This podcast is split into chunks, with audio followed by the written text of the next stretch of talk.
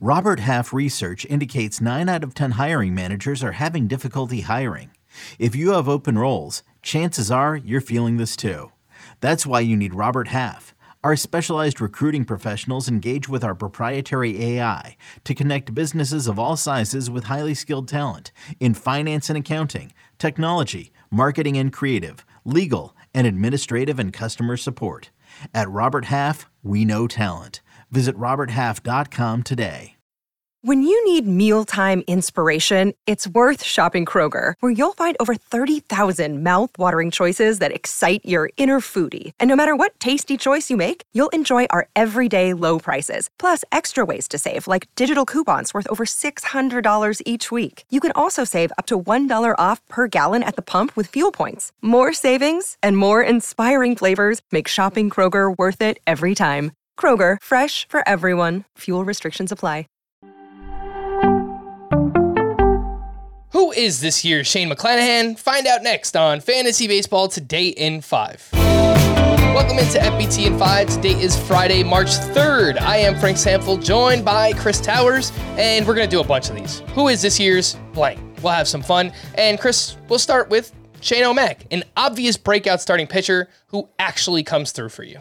Yeah, I might be cheating with my choice because he already broke out last season. That's Christian Javier for the Houston Astros. 145 innings, really, really good ratios, really, really good strikeout rate, 33% strikeout rate, 2 5 ish ERA. He'll probably take a little bit of a step back next season because he'll be being asked to start for the full season. I think he only made 25 starts last season. But man, he looks really good. He's got that fastball that just pit, hitters have a really hard time picking up. It helps him generate a lot of whiffs. He gets good results on balls in play. I think he does pretty much everything you want. If he can sustain the gains he made in terms of his control last season, I think the sky's the limit for Christian Javier. He's got top 12 pitcher upside. Yep, I, I think so as well. He's kind of a poor man, Spencer Strider. I don't know that he should be going three rounds after Spencer mm-hmm. Strider. It feels like that disparity should be a little bit closer between those two. For me, I'm going with Nick Lodolo. Among pitchers with at least 100 innings pitched last season, 11.4 K per nine, ranked eighth. 20.9% K minus walk rate, ranked 18th. He throws mid 90s with the fastball. He's got a ridiculous curveball, already one of the best curveballs in all of baseball. 136 batting average against, 46% whiff rate on that pitch. And a great breakdown was written by Justin Choi on Fangraphs about how Nick Lodolo changed the shape of his curveball midseason last year, and it got even better. So I'm very excited about him. The team context is pretty shaky with the Cincinnati yeah. Reds, but I think we could get good ratios and lots of strikeouts this year from Nick Lodolo.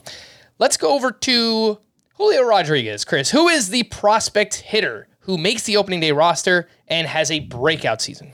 So if you listen to the full episode of Fantasy Baseball today, you'll hear me say Miguel Vargas as my answer for this one. That's because Chris Welsh took Jordan Walker. I think Jordan Walker is the right pick. You're talking about a guy who just you know, that five tool kind of player. He's big, he's fast, he's strong, he's got a great arm. Uh, throw clocked it over 100 miles per hour on a throw from the outfield last year.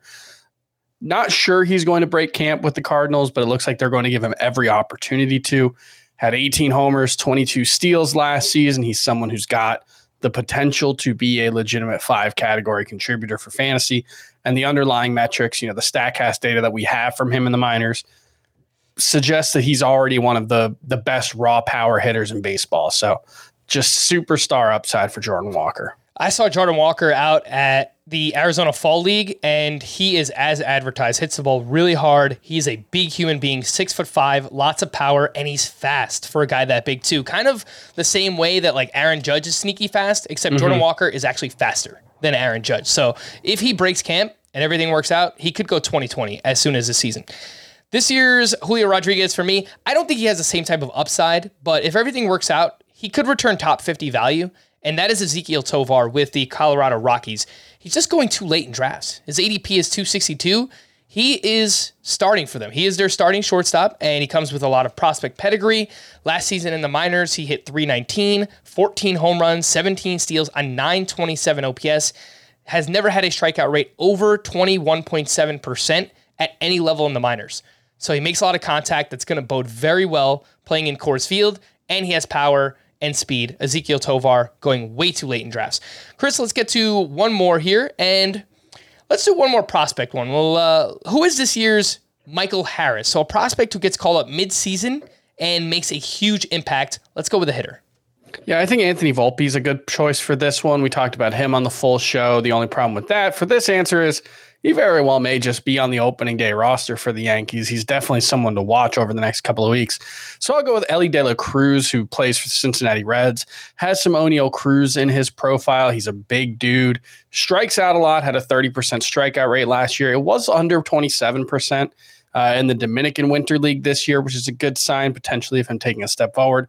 But big power, hits the ball hard, great athlete, has the potential to be, you know, a probably not a five category contributor for fantasy, although he has hit close to 300 for most of his minor league career, despite the strikeouts, because the quality of the contact is so good. But, you know, it's a Oneil Cruz type pro- profile. And you see, like, Aaron Judge is another guy, obviously, elite standout in terms of quality of contact, but he's managed to be a good source of batting average because he hits the ball so well. Elly De La Cruz could be someone who has that kind of uh, potential, although you know not necessarily the the highs that Aaron Judge has re- reached. The name that I gave out on the Full Lane podcast was Dustin Harris, a prospect with the Texas Rangers who played 85 games in Double A last year, 17 home runs, 19 steals. He hit 257. The year before, he hit 327, and he's got a 302 batting average in his minor league career. Great plate discipline, power, speed. Uh, Robbie Grossman's playing left field for the Texas Rangers to start the year. So if he struggles, I think, you know, about a couple of months in, we could see Dustin Harris up with the Texas Rangers. It's worth mentioning that uh, the Welsh likes Evan Carter quite a bit as well. Let's wrap there. Uh, if you want to, for more extensive fantasy baseball coverage, listen to the Fantasy Baseball Today podcast on Spotify, Apple Podcasts, the Odyssey app, or anywhere else podcasts are found. Thanks for listening to Fantasy Baseball Today in 5, and we'll be back again tomorrow. Bye bye. You can now relive the best moments of the UEFA Champions League 24 7. The UEFA Champions League channel is a new 24 hour streaming channel serving non stop goals, highlights, and full match replays from the world's most prestigious club competition. Reminisce on your favorite moments, legendary players, and brilliant goals with the UEFA Champions League channel, streaming around the clock on Pluto TV and the CBS Sports app.